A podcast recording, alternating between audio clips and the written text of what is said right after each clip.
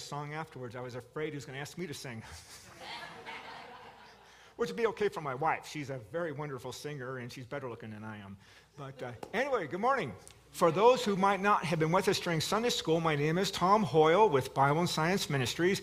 And since 1985, our full time work has dealt with the wonderful accuracy of God's Word, especially in terms of history and archaeology and science. We believe, as I know most of you do, as I know your pastor does, as I know he preaches, the deeper we dig, the better God's Word looks. Uh, in short, ordinarily, before COVID, during the week, I'm in public schools, Christian schools, homeschool groups, Awanas, youth rallies, and that kind of thing. And of course, on Sundays, I get to be in God's houses like yours. And we can't thank you enough for your interest and friendship and support, without which we wouldn't have a ministry the rest of the time. But as you know, 2020, not a good year. How many are glad 2020 is over with? 2021's not a whole lot better, but it's a little bit better, okay? But last year, uh, over half of our speaking engagements were canceled, and so that was disappointing. And of course, financially, things were a little bit rugged. But as I mentioned during the Sunday school hour, the good news last year, I suddenly had a lot of time on my hands. And that's why we put together the, the, the climate change program that we looked at during Sunday school. So, once again, little, little uh, silver lining in the cloud, okay? Currently, we're almost back to normal on Sundays, but we're still waiting for things to get better with regard to the rest of the week. And as you can imagine, I'm very grateful uh, to you for your support and your prayers. Anyway, during Sunday school, we talked about climate change from the Bible and science. Today, we'll be looking at God's Word during worship service seven excellent reasons to trust in the Bible. Um, we have had the pleasure, the privilege, of uh, sharing our programs 4,000 times now in all 50 states and five foreign countries. And as he mentioned, I also have served part time as an Air Force Reserve chaplain, a couple days of duty each month and uh, four to six weeks during the summer. And by the way, that opened up lots and lots of doors of opportunity for me to share our programs to military audiences.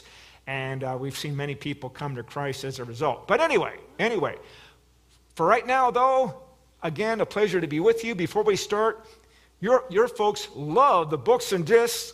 I've been asked more questions about them, so I don't want people to get the wrong books for the wrong reasons. That would be very easy to do. With regard to what we're talking about this hour, I love this book. I wish I had written this book. Evidence for the Bible is the finest book on the accuracy of God's Word I have ever seen. Um, it's a British book. It was so popular, they translated the British English into American English, and now it's a best selling book in our country.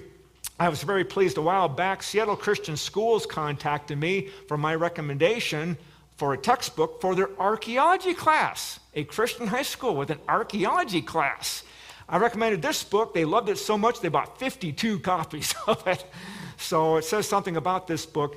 Great for witnessing, I've had people tell me all they had to do was bring out the size of this book and impress the skeptics that they were dealing with. Okay? And of course, if the arguments in this book aren't persuasive, then maybe, no, not really. the sister book of that book is Wonders of Creation, same format, same gorgeous photographs, same wonderful evidence, especially from astronomy, in favor of the accuracy of God's Word, especially creation by God. As some of you know, our most popular book is this one here. God's Big Book of Animals looks like a kitty book. I thought that. I was wrong. This is the finest book on zoology I've ever seen. It's the most gorgeous book on zoology I've ever seen. It covers 60, 60, 60 different creatures, including hummingbirds, uh, dragonflies, dolphins, bats, 60 different creatures, and why they must have been created. And then regarding the DVDs, regarding creation, Dismantled just came out last year. It is gorgeous, beautiful photography, all kinds of evidences for creation by God, great for witnessing.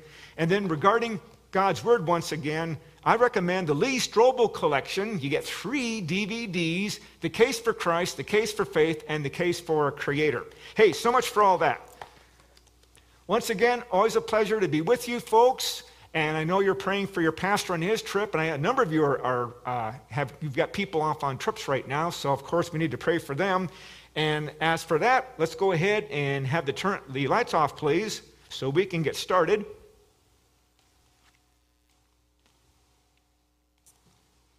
All righty, thank you very much. As you know from pastors preaching and teaching, as you probably have already memorized, for the Word of God is quick and powerful and sharper than any two edged sword. With that in mind, let's look at seven excellent reasons to trust the Bible. And if you're interested, we'd be happy to come back next year if you want and look at seven more reasons to trust in God's Word. And mind you, folks, there's so much evidence in favor of God's Word, almost a mountain of evidence we can't cover everything, but we can look at the very top of the mountain, okay?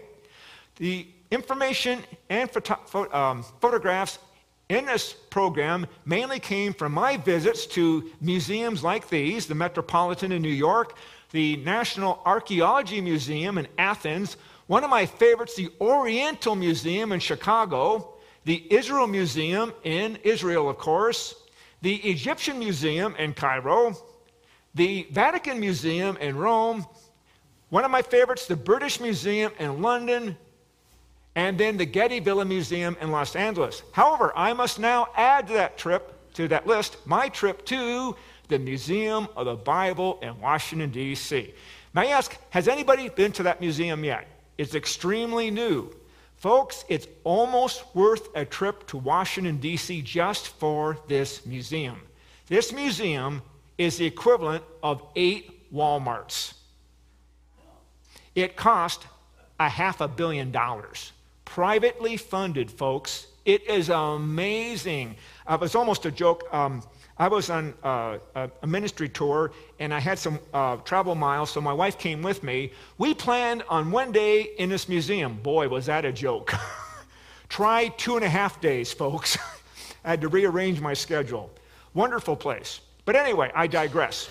Mind you, we don't need to prove God's word, do we? But since God's word's always true, we would expect to find evidence, right? There's lots of evidence that we can use in witnessing and to encourage our young people in their faith. Let's get started with testimonial reasons for trusting in the Bible. As you know, if you go to a bookshop, they're going to have best selling books for sale, right? And these books usually will have critiques testimonials, remarks from famous people telling you why you need to buy this book. Folks, no book in history even comes close to the Bible for testimonials. We start with the father of our country, George Washington. He said, among other things, above all, the pure and benign light of this revelation, the Bible, has had a meliorating influence on mankind and increased the blessings of society. Or Believe it or not, Thomas Jefferson, the so called deist, Thomas Jefferson actually said the studious perusal of the sacred volume, the Bible, will make better citizens, better fathers, and better husbands, and I'm sure better mothers and better wives too. Or, patriotic Patrick Henry, the Bible is worth more than all other books which have ever been written. Moving on, Abraham Lincoln big fan of the Bible. He said, I am profitably engaged in the reading of the Bible. Take all of this book, and you will live and die a better man or better woman. One of his successors, General, later President Ulysses S. Grant, write the Bible's precepts in your hearts and practice them in your lives. Righteousness exalteth a nation, but sin is reproach to any people. Woodrow Wilson had his shortcomings, but I like what he said the Bible is the one supreme source of the meaning of life, the nature of God, and the spiritual nature and need of man. It is the only guide of life that really leads the spirit in the way of peace and salvation. One of my favorite presidents for all kinds of reasons, Theodore Roosevelt, who memorized vast portions of Scripture.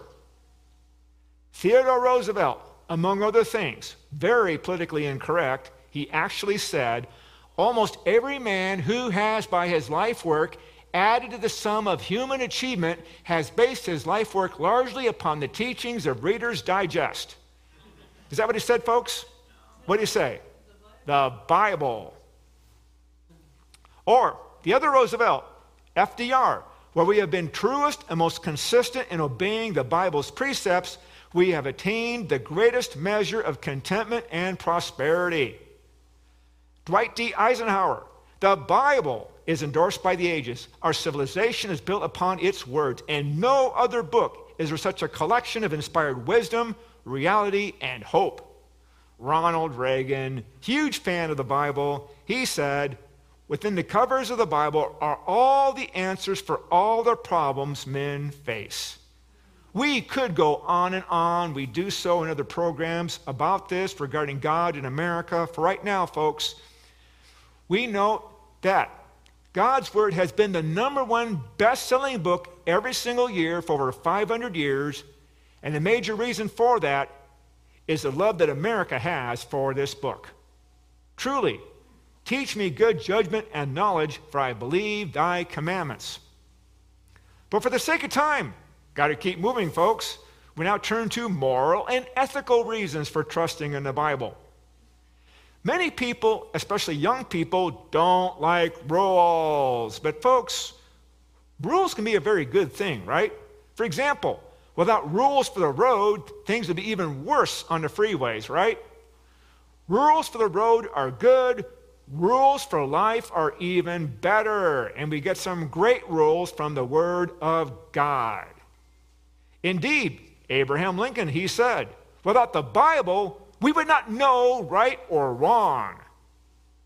Case in point, the Big Ten, the Ten Commandments. There are people who don't like the Ten Commandments, but folks, the world would be a lot better place if we took the Ten Commandments more seriously, don't you think? Indeed, I love what Ted Koppel said in a commencement speech at Duke University. Ted Koppel, I don't think he's much on TV anymore, but he was a very famous television journalist. And he said, in its purest form, truth is not a polite tap on the shoulder, it is a howling reproach. What Moses brought down from Mount Sinai were not the ten suggestions. or let's move on to the New Testament, to the big eight sometimes called the Eight Commandments, the Beatitudes from the book of Matthew. My personal physician, his favorite scripture is Matthew chapter 5. And again, the world would be a much better place if we paid attention to the Beatitudes. But, folks, there's a third consideration the doctrine of creation. And you're thinking, what's that got to do with rules? It's got everything to do with it. Case in point, folks, what does the second line in the Declaration of Independence say? We hold these truths to be self evident that all men evolved unequally, that they're endowed by evolution with no rights at all, except for survival of the fittest, struggle, and death. Aren't we glad that's not what it says? Folks, our entire concept of civil liberties, personal rights and freedoms, it's all based upon the Bible. That's right. God is indeed no respecter of persons, and we shouldn't be either, should we?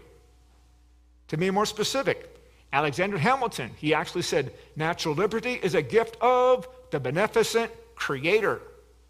Or, the first President Harrison said, the beneficent Creator has made no distinction amongst men, that all are upon an equality.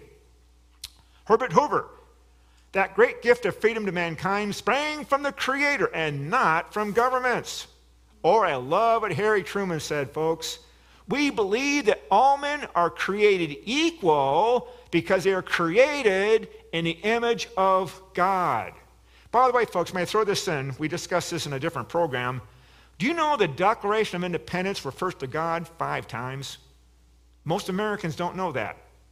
One time I was talking to a school principal who said, Oh, no, Dr. Hoyle, we can't have you come in our school because of separation of church and state. I went, Ooh, lots of things to say to that, but I thought, instead, I'm going to have some fun. I said, Excuse me, sir, do you have a copy of the Declaration of Independence? Oh, I sure do. I've got a framed copy of it on my wall in my office. I'm looking at it right now. Ooh, you better take that down before the ACLU finds out. He says, Why? Because it's full of references to God, especially to God as a creator. And because he's a creator, He's the lawgiver mentioned in the Declaration, and guess what? Also mentioned in the Declaration of Independence, he's going to be the ultimate judge. That's all in the Declaration of Independence, folks. Most people don't know that. Anyway, back to our subject. Ronald Reagan. Liberty is not a gift from government, but a blessing from our Creator. Once again, if God's a creator, and He is, He gets to make the rules, doesn't He? That brings us back to Thomas Jefferson. Bless his heart. Do you know that he got most of the material for the Declaration of Independence from the famous Christian British political philosopher John Locke? John Locke said, The Bible has God for its author, salvation for its end, and truth without mixture for its matter. It is all pure, all sincere, nothing too much, nothing wanting. Truly, folks, and we could go on and on, and ye shall know the truth, and the truth shall make you free. And we learn about the truth by reading God's word, don't we? But besides testimonial reasons that encourage us to read and trust God's word, besides the need for moral and ethical standards, for rules for life that we get by reading and obeying God's word, we now turn to internal reasons for trusting the Bible. What do we mean by that? Well, great books remind me of great buildings, especially skyscrapers. A skyscraper is only as good as its internal strength, its internal integrity. If it's flawed, it collapses, right? So it is with great books, especially the Bible. They must have internal integrity. They can't have flaws either, right? Otherwise, we can't trust them, correct? They can't have mistakes. Folks, the Bible is astonishing. The Bible, as you might know, was a result of 40 authors in three different languages over a period of 1,550 years on three different continents through 66 books. Why is it the Bible, after all that, it has internal integrity? It's not flawed, it has no mistakes. Why is it that we can believe and trust in God's Word? Because, folks, there was just one Holy Spirit responsible, right? Now, with all due respect, compare God's Word to other major religious writings. I'm not an expert, but I have read the Bhagavad Gita, the Upanishads of our Buddhist and Hindu friends. I've read the Quran twice now. In fact, while I was on Air Force Reserve duty, uh, I went to Guantanamo Bay in Cuba on an inspection tour. And in preparation, I read the Quran again, cover to cover. And folks, you know what? The Quran used to be an academic subject that people kind of ignored. Then, that's right, folks, 9 11 came along. And all of a sudden, the Quran seemed a bit more important because the Quran was convincing people to do certain things that we didn't like. Well, at Guantanamo Bay, I had the opportunity to meet some of the detainees and I spent an entire day discussing Muslim theology with the Army Muslim chaplain who was there. Very, very interesting, folks. And I was assured by him and the detainees that the Quran is a book of love and peace. Well, there's a chaplain there. He got himself in trouble with the FBI later on. But it turns out, folks, that maybe not everybody got this memo that the Quran is full of love and peace. the fact of the matter is, the good news is the Quran does have scriptures like this that say nice things about Jews and Christians. The trouble is, it also says a lot, a lot, of, not, a lot of bad things about Jews and Christians. It contradicts everything it just said. No wonder our Muslim friends argue among themselves. Folks, as far as, as we know, unlike the Bible, the Quran, it contradicts itself. Or, case in point, the religious writings of our Mormon friends. Our Mormon friends actually have four major books that they revere. The Bible comes out last, by the way. There's a Book of Mormon, Doctrine and Covenants, Pearl of Great Price, and then the Bible. But, folks, the trouble is the Mormon writings contradict themselves, they lack internal integrity. All right? Case, for example, the nature of God. In Doctrine and Covenants, God is referred to as a physical being who's procreating. He's having a ton of babies. That contradicts the Mormon book, the Book of Mormon, as well as God's Word, because we're told that God is what, folks? He is a spirit. He doesn't have kids.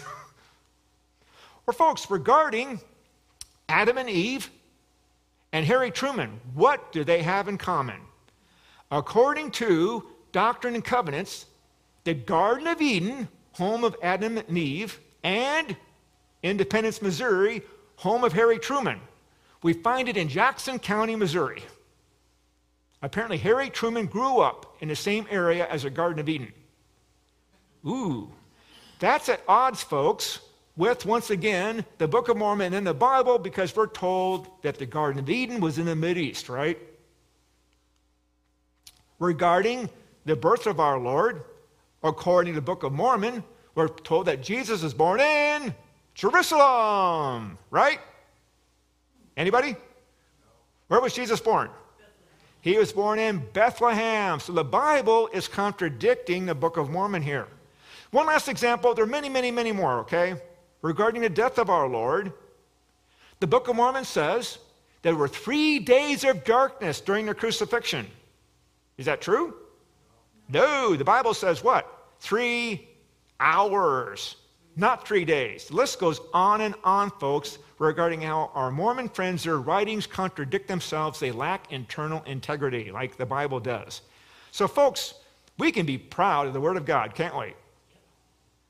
We should study the Word of God, but most of all, uh oh, we should obey God's Word, right? Starting with accepting Jesus Christ as Lord and Savior. Truly, the good news is the Bible has internal integrity. The scripture cannot be broken.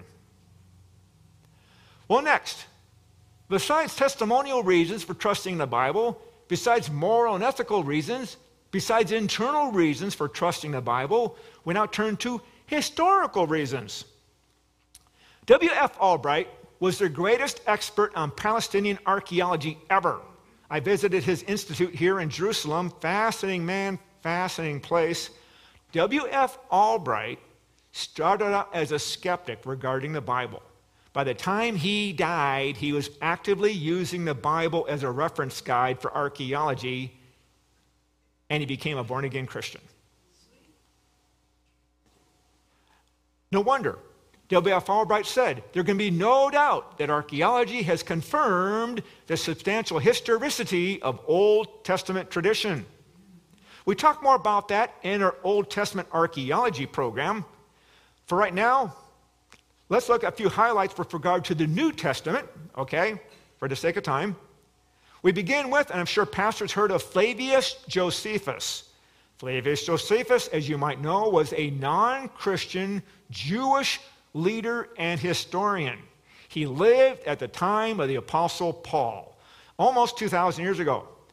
Flavius Josephus is the one who gives us a stirring account of Masada, the Jewish Alamo. Um, I'm sorry it's not on TV, um, I don't think anymore at all. Back in the 80s, they made a three part series called Masada, a mini series based upon the writings of Flavius Josephus. I mean, Hollywood added a lot of hokey stuff, but it was interesting to see Masada get that attention.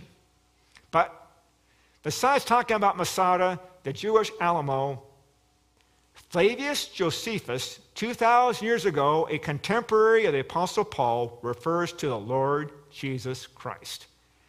He writes about his crucifixion, his resurrection, and the early Christian church. You can read all about this in his Annals of the Jews, um, I believe it's the third volume. By the way, while we're at it, Flavius Josephus also refers to by name John the Baptist who looked a great deal like Charlton Heston. Flavius Josephus, we're not done yet, folks. He also mentions by name James the Just, the pastor of the Jerusalem church, mentioned in the book of Acts. One more example, he also mentions by name Annas and Caiaphas, the high priest involved with the crucifixion of our Lord. So, by the way, folks, it's obvious. God's word, it talks about real people real places, real times, and most of all, a real Savior, right? Because ancient historians write about these same people, don't they? But he's not the only one talking. Cornelius Tacitus was a famous Roman governor and historian, a contemporary of Josephus and a contemporary of the Apostle Paul, writing almost 2,000 years ago. This Roman governor also refers to the Lord Jesus Christ and the early Christian church. Pliny the Younger lived a little bit later during the days of the Apostle John, about 1900 years ago. He too refers to Christ and the early church. And we could go on and on regarding secular people who lived up to 2,000 years ago who talk about biblical individuals. God's word, folks, is totally real, isn't it? It doesn't talk about imaginary individuals at all. Which brings me to Jack Anderson.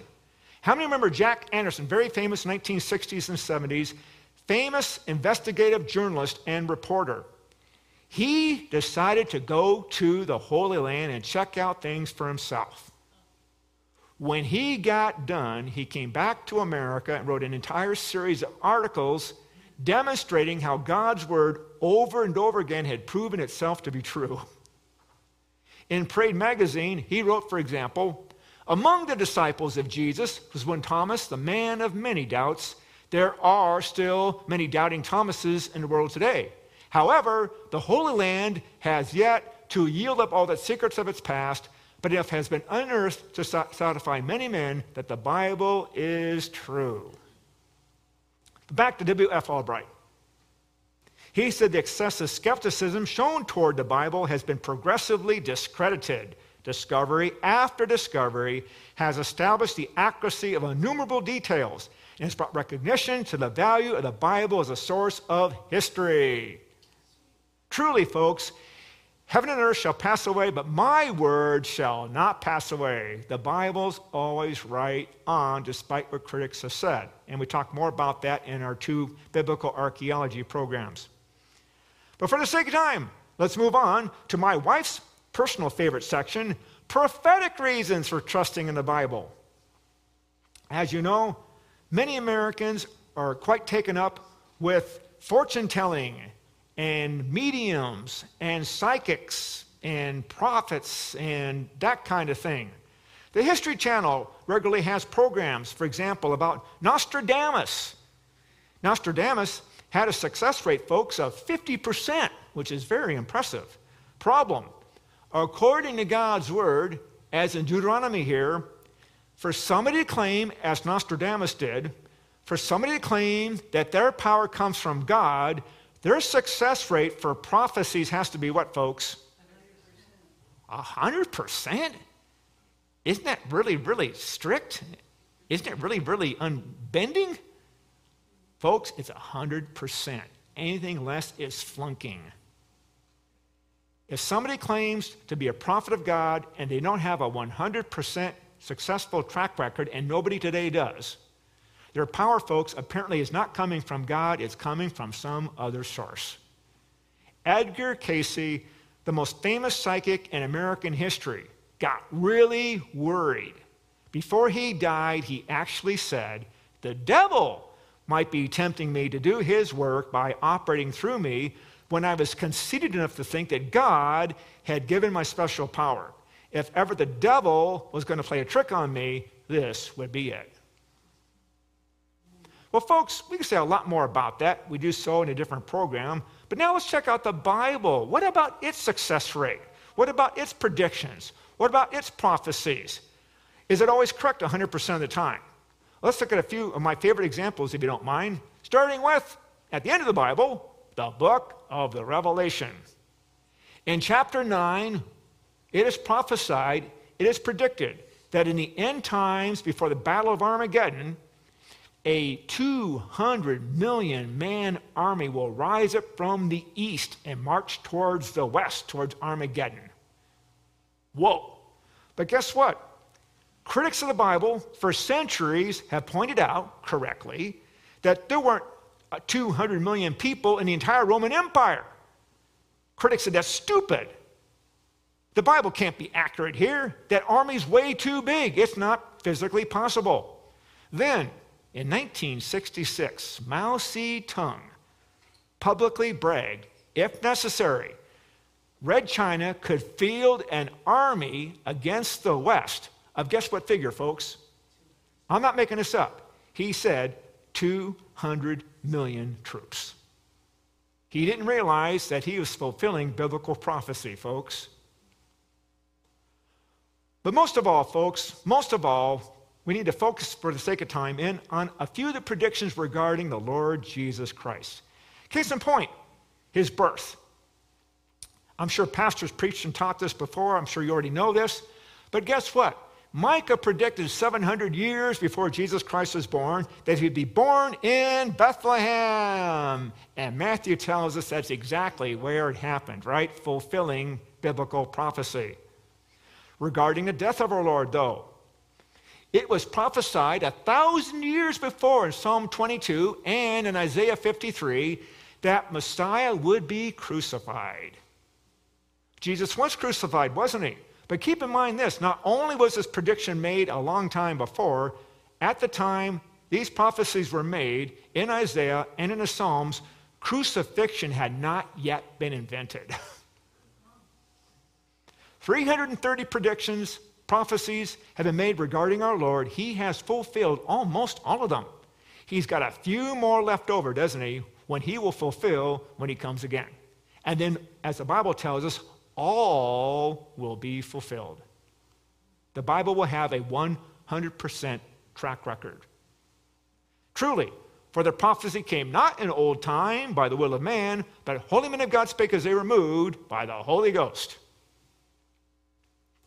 Well, next, no big surprise, we now turn to scientific reasons for trusting in the Bible. And again, we talk a lot more about this in other programs. Here are a few highlights that I like regarding how true science always agrees with the Bible. It's not science versus the Bible, is it, folks? It might be evolution versus the Bible or evolution versus science, but true science always agrees with the Bible. Ordinarily, I try to get along with everybody, but I remember a few years ago, I went up to a church and looked at the reader board and went, oh no. It said, Come here, Dr. Hoyle, speak about science versus the Bible. I could not let that slide, folks. That's false advertising. I told the pastor, I said, Pastor, I don't mean to be a, a, a, stick in the mud, but that reader board is wrong, wrong, wrong. You need to change it. We're talking about science and the Bible, right? Well, anyway, we're not just talking about all the evidences from science in support of creation by God. All of God's word is true, isn't it? Just not the account of creation, not just Genesis, but all the rest of the Bible, folks. Fascinating scriptures exist throughout the Bible, especially in the book of Job.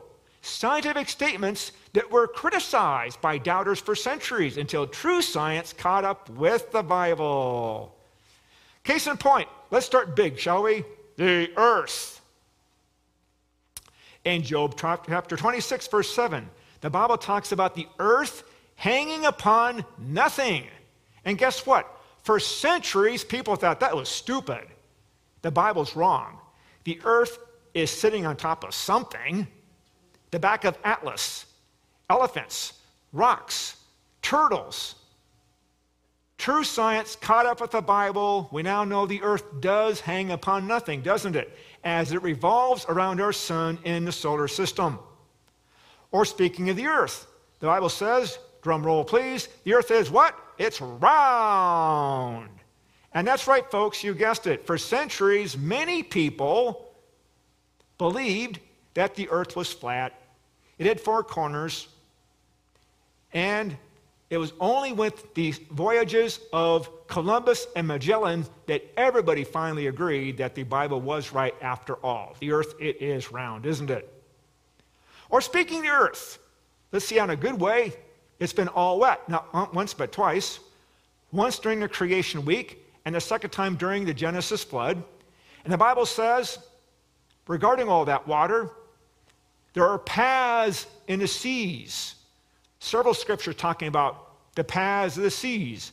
And critics said, that's dumb. There are no roads or sidewalks or avenues or boulevards in the oceans. The Bible's speaking nonsense here. Well, American Navy Commodore Matthew Fontaine Maury, he believed in the Bible. He was studying the Bible. he came across these scriptures in the Psalms, and he said, God's word says there are paths of the seas, I'm going to find them. And he did. He was the first person to scientifically chart ocean currents, which are now called the paths of the seas. His grave marker says the pathfinder of the seas on it. He is honored as the father of oceanography because of his discovery of the paths of the seas. So, folks, guess what? He got famous by trusting in the Bible. Smooth move. Maury, among other things, he said, the Bible is true, and science is true, and therefore each, if truly read, that proves the truth of the other. Many, many brilliant people History's greatest scientists have believed in God's word, not just in creation, but the rest of the Bible, like Sir Isaac Newton. Newton, among other things, he said, I have a fundamental belief in the Bible as a word of God, written by men who were inspired. I study the Bible daily. We can mention a lot of these people. We do so in a different program, but a quick word about people who studied Newton's universe.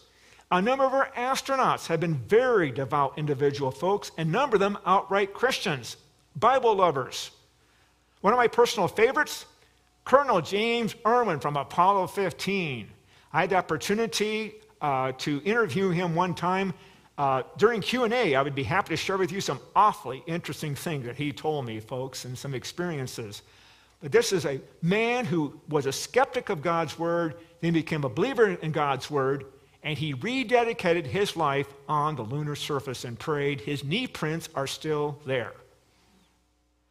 Irwin said, I guess I was a skeptic in my early days, but I've come to believe in what the Bible's uh, in what the Bible says as being true. And I think there's great power in that new faith. There are many others, but for right now, for the sake of time, we know the grass withereth, the flower fadeth, but the word of our God shall stand forever. Well, last, not least, I tried to keep this program down to 45 minutes, and we did, but that gives us time for Q&A. We turn to, in some ways, the most important reason for trusting the Bible, transformational reasons for trusting in the Bible. In God's Word, we have the gospel. It is the power of God that changes people's lives like nothing else can. There are many, many possible examples. Here are a few of my favorites famous critics who dared God, dared the Bible, read the Bible, and uh oh, they got saved. Sir Dr. William Ramsay, I'm sure your pastor has heard of him. Sir Dr. William Ramsay, he wanted to write a book attacking the accuracy of God's word, specifically, specifically the book of Luke and the book of Acts. When he got done doing all of his research, guess what happened to him? he got saved and wrote 10 books in favor of the Bible instead. Satan got a really raw deal there, don't you think? Or Lew Wallace, American general, governor, he wanted to write a novel ridiculing Jesus Christ because he was a hardcore critic of the Bible and anything Christian. When he got done doing all of his homework, he too became a born again Christian. And instead, he wrote a novel which became a famous movie that has the gospel in it and honors the death, burial, and resurrection of our Lord Jesus Christ. You've heard of it, you might have read it, it's a long novel. Ben Hur, which became the famous movie of the same title, starring a very biblical person, Charlton Heston. or C.S. Lewis, famous British scholar, agnostic, critic of the Bible, when he got done doing all of his research, you guessed it, folks, it happens over and over and over again. You think word would get out. He got saved. C.S. Lewis, very famous, here he is on the front cover of Time magazine, and he admitted, folks, I believe in Christianity as I believe that the sun is risen, not only because I see it, but because I see everything by it. Led to the Lord by the Word of God. And as you know, he wrote the Chronicles of Narnia, which I, I'm really disturbed. A lot of Christian boys and girls I've not read the Chronicles of Narnia. I highly, highly, highly recommend these. I bought sets for all of my nieces and nephews. How, may I ask, how many here have read the Chronicles of Narnia? Okay, a number of you, but guess what? It's all of us old people. I highly recommend check them out from the library, okay? Or they're inexpensive on eBay, okay? But even more important than the Chronicles of Narnia, he wrote all kinds of books in defense of the Christian faith. Classics, folks to read about Christian apologetics that will help a person share their faith with others. Josh McDowell, similar story, another critic. He is looking forward to a career in attacking the name of Jesus Christ, his Christians, his people, his word, etc., etc. When he got done doing all of his research, he too became a born again Christian and became a prolific author of the best selling books of the 20th century, once again in defense of the Christian faith. One last example Lee Strobel. Lee Strobel was a Chicago Tribune columnist. He wanted to win a Pulitzer by debunking the resurrection. He specifically targeted the book of John when he got done checking the facts. Folks, same story, right? Very predictable. He too became a Christian. And he too went to work writing all kinds of books, like Josh McDowell, talking about the accuracy of God's word, the existence of God himself, and salvation available through his son, the Lord Jesus Christ. So, folks, wow, God's word just seems to have a knack for changing people, doesn't it? It transforms lives once again like nothing else can. It steers people 180 degrees in the opposite direction.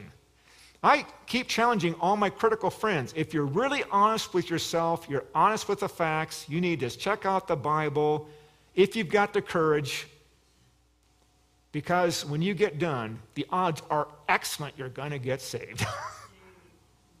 Truly, therefore, if any man be in Christ, he is a new creature. Old things are passed away. Behold, all things are become new. Well, folks, we could go on and on and on, but some of you folks might be thinking, let my people go. Uh, some of you people might be thinking, my stomach is growling here. By the way, I may throw this in for free. Uh, tonight at 6 o'clock, uh, wait a minute, now does, does, your church have a Sunday evening service? Oh, okay, good. All right, okay, I'm not in trouble.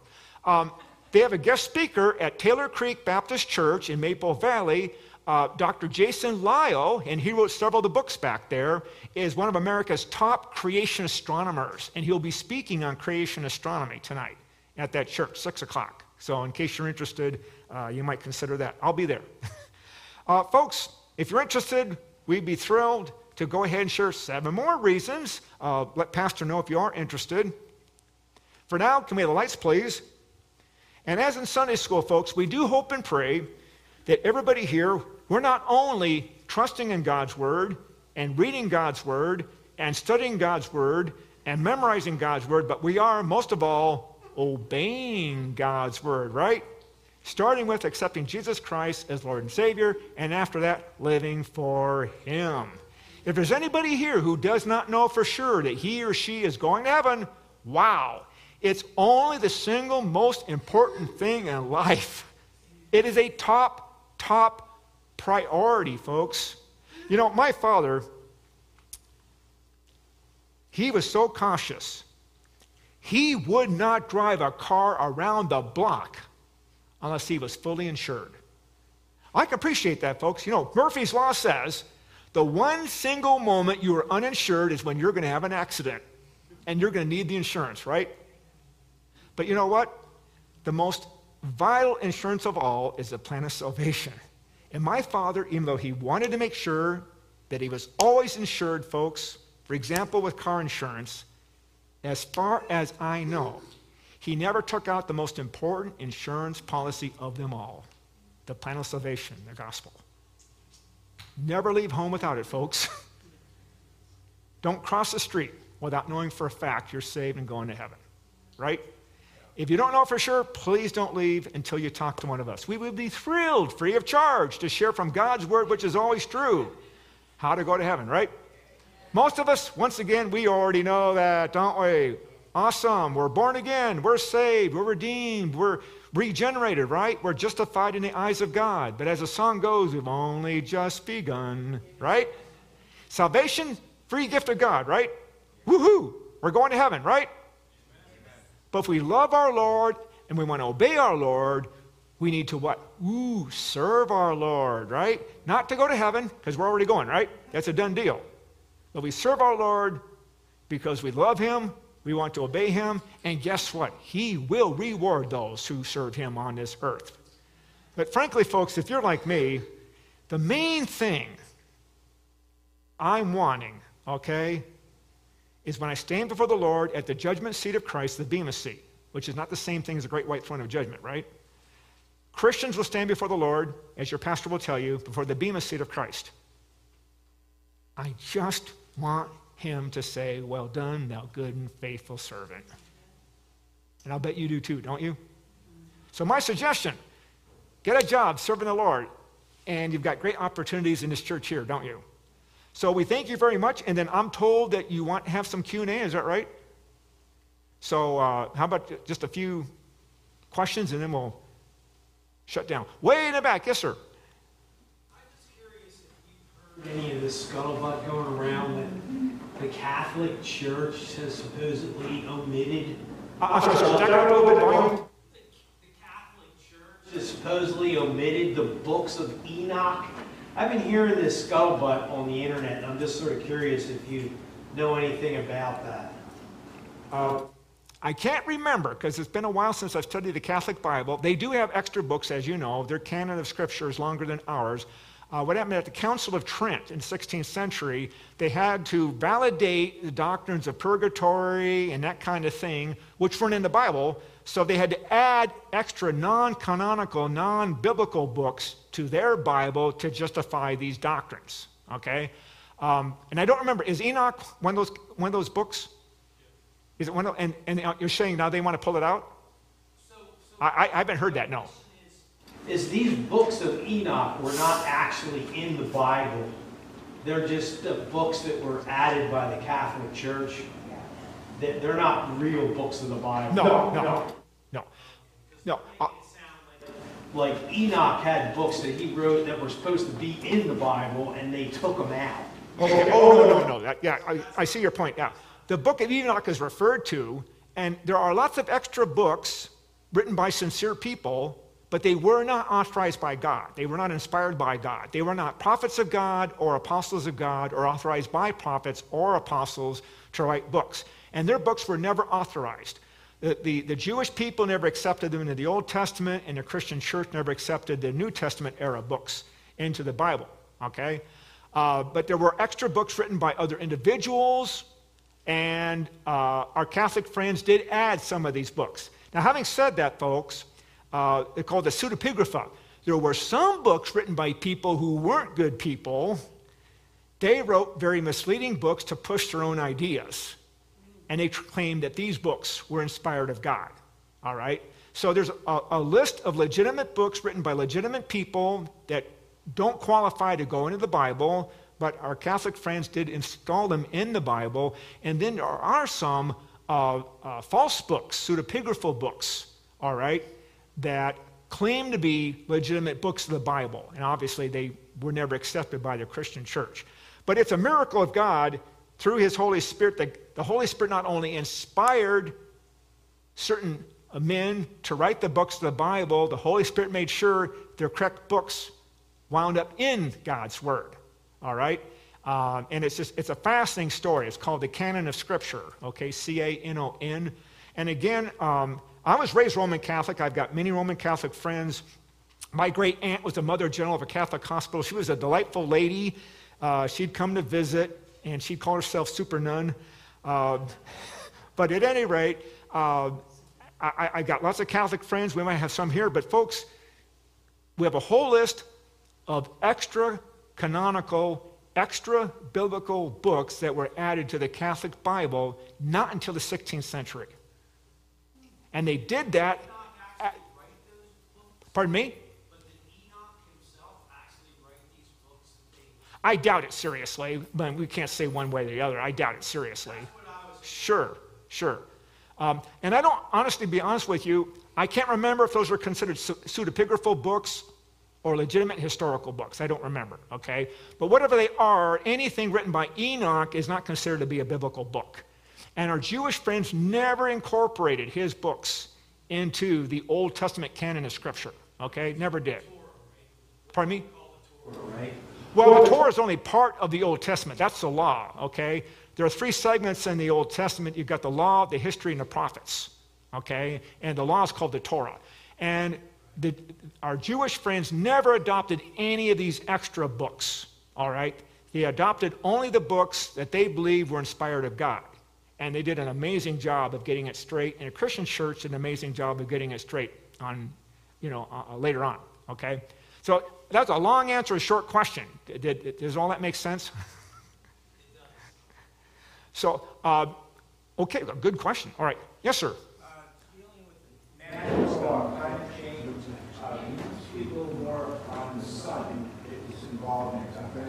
Oh, my, okay.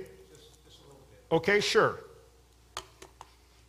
As we said during the Sunday school hour, our, our, our, crisis climatology friends, they want to blame almost everything on carbon dioxide. And they do think uh, maybe 5% of the problem uh, would be methane, okay? But basically speaking, carbon dioxide is the enemy, all right? And for all kinds of reasons, scientific reasons and just plain common sense, we, we think that's extremely unrealistic, okay? By far, of all the factors in Earth's climate, and a whole list of them, okay, the biggest factor is going to be the sun. The sun goes through different cycles. It gets slightly warmer, it gets slightly cooler. It has flares sometimes. And frankly, folks, we should be very grateful the sun is as boring as it is. We have an entire program on stars in the Bible. Folks, our sun is extremely unusual. In secular circles, they ridicule our sun as being humdrum, milk toast, you know, an average. It is not an average star at all. Unlike most stars, our sun only varies by 0.1%. Your average star varies enormously, over 10%. If we had a sun like that, it would roast the earth periodically. I mean, burn it up, okay? Or let it freeze. So our sun has, has a very steady heat output for which we can be very, very, very grateful. Okay? Its radiation level, very, very uh, level. Uh, the fact is, our sun is boring, and we want boring, folks. How many here, you've just bought a house and you find out it's got a gas furnace?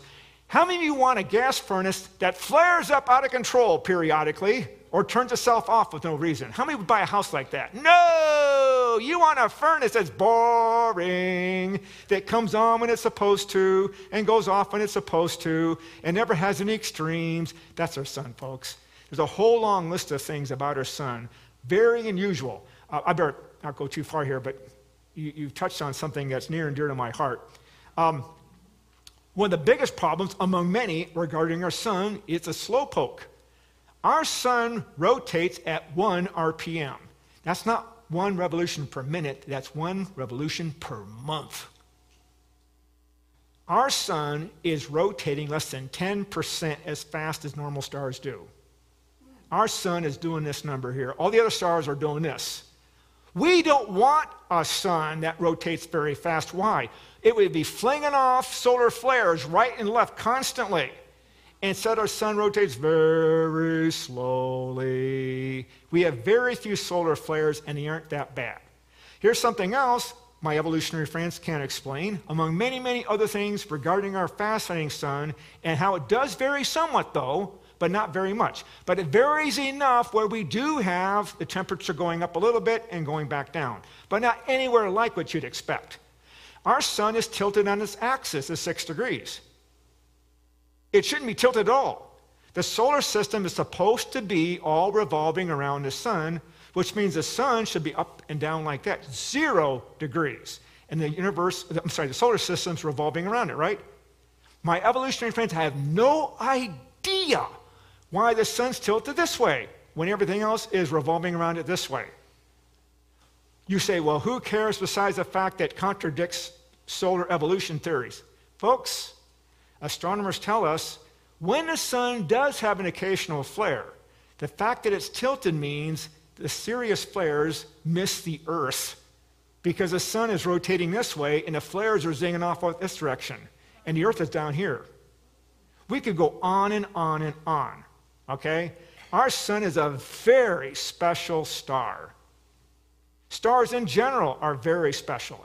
I'll say this, to get back to your question. Sorry. It's his fault. He asked me this. Folks, if you read an astronomy textbook, it will tell you this molecular cloud of gas and dust condensed somehow, became a star, then condensed some more, and achieved critical density and became a thermonuclear hydrogen fusion reactor. I don't think so at all.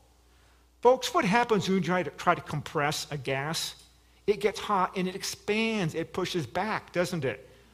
Gravity alone cannot collect all that gas and dust and create a star. It just won't, especially if the cloud is rotating, okay? We could go on and on about that.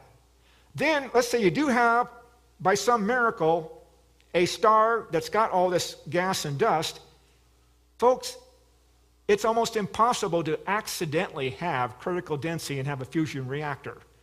And the proof of that, folks, is man has been trying to create an artificial thermonuclear hydrogen fusion reactor on purpose for, for heat generation, for energy, right? We've been unable to do it. we can't create on purpose sustainable, cost effective nuclear, uh, thermonuclear energy. But the sun does it easily, folks, and has been doing it for thousands of years. Somebody made the sun, folks. It didn't happen just by accident. Back to you, sir. I'm sorry. I digress. My fault. I'm bad. Okay. Our sun is very, very special. Okay. It has cycles. It does vary somewhat. Not very much. Lucky for us. And according to, for example, that book, Neglected Sun, that we mentioned in our program, the experts recognize the sun has various cycles. Now, we didn't have time in the program for this. It's not just the sun, there are other factors, other variables that help to change our climate namely the Earth. Our Earth, for example, has a very unusual orbit around the sun. It's almost perfectly round, and I'm glad it is. If we had a really oval elliptical orbit around the sun, guess what? We'd be getting really, really hot, really, really cold, really, really hot, right? And instead, the orbit's almost perfectly round. It's not quite perfectly round because Jupiter and other planets are tugging at the Earth a little bit along the way. So they're kind of adjusting our orbit. But the Earth's orbit does vary a teeny bit, just like the sun's output. As a result, this is a major factor in climate change. All right? Also, the Earth, as you know, is tilted on its axis at 23 and a half degrees. Usually, our Earth does wobble a teeny bit due to gravitational attraction of the moon and other planets. Okay? As a result, this changes the Earth's climate a little bit. I can go on and on. There are natural variations that create climate change that have nothing to do with carbon dioxide and nothing to do with us. But once again, folks, the good news is these variations are very, very moderate. And I'm very, very glad. But they do help to explain why the temperature of the Earth goes up a few degrees and then goes down a few degrees. That was a long, long answer to a short, short question. I answered a question at some point. Okay, last question, folks. It's almost high noon. Yes, right, right there. All right, so this is kind of a weird question, but do you know, have you heard about like the infinite universe theory that, Which, which theory? the infinite universe theory that the universe is always infinitely expanding, whatever? So if the universe is infinite, then that means that somewhere out there there's other life. Where would that other life have come from? If God made humans, would it be just messed up humans or something, or would he like work it out? Very, no, not a weird question at all. Very, very good. First of all, though, uh, we, we have to explain there are various theories besides the Big Bang theory for the origin of the universe. Okay? Uh, the Big Bang theory does not say the Earth, the universe uh, is infinite, okay, or eternal. They say there was a definite time when it started. And that's about the only thing that the Big Bang theory gets right, okay? God did start the universe, didn't he? So there is a specific time when he created the universe, and the Big Bang Theory says there's a specific time when the universe came into being. Now, after that, the Big Bang Theory gets almost everything wrong, okay? Um, there are other theories that claim the universe is infinite. The steady state theory is a classic example of that, that was pushed by my namesake, Sir Frederick Hoyle. Okay? He believed in an infinite universe. Okay? So I'm just clarifying there are different views for the origin of the universe. Some say the universe got started, and some say the universe has always been here and is infinite and eternal. Okay? Getting to your question directly, we do have an entire program on the subject of extraterrestrials, aliens, and UFOs. It's based upon my 35 years in the Air Force Reserve. Um, I've been to all the places that you've heard about. I've been to the laboratory where the alien embryo was uh, supposedly autopsied, uh, et cetera, et cetera, et cetera. Based upon the Bible and science and my experience in the Air Force Reserve, in my humble opinion, 97% of UFOs uh, sightings can be explained. They're either hoaxes or misidentifications. In my personal opinion, and most Bible scholars seem to agree, approximately 3%, give or take, 3% involves something that needs to be explained. And it's our conclusion that we're talking about spiritual beings, all right? Um, his name is Lieutenant Colonel Nelson Paccio. He is a retired Air Force uh, officer he was at the Air Force Academy and he was also at NORAD. His job was tracking atmospheric phenomena. He reached the same conclusion. Uh, I, am not going to give you folks the entire program because you want to go home, right? Um, uh, you know, I just forgot her name. Well, anyway, I have been to the Air Force's Air University Library, which is the biggest one in the entire world, and have been to their UFO section, which is enormous. Okay? And um, her name will come to me after the service. Have you ever had that happen? You were trying to remember something, and then by the time you got in your car, you remember, oh, I meant to buy that. Okay, anyway. Anyway, um, this gal was hired by the U.S. Air Force. Her full time job was to collate every single UFO sighting, every single UFO book. She became the world's top expert on UFOs. All right? Her conclusion, what shocked everybody and probably didn't make the Air Force very happy, her conclusion is that, as I just said to you, almost everything can be explained as either a hoax or a misidentification, except that a very small percentage involves something occultic, spiritual beings. And she drew a correlation between these spiritual beings and the world of demons. Nelson Paccio, Pacheco said, in his personal opinion, the UFOs represented demonic beings.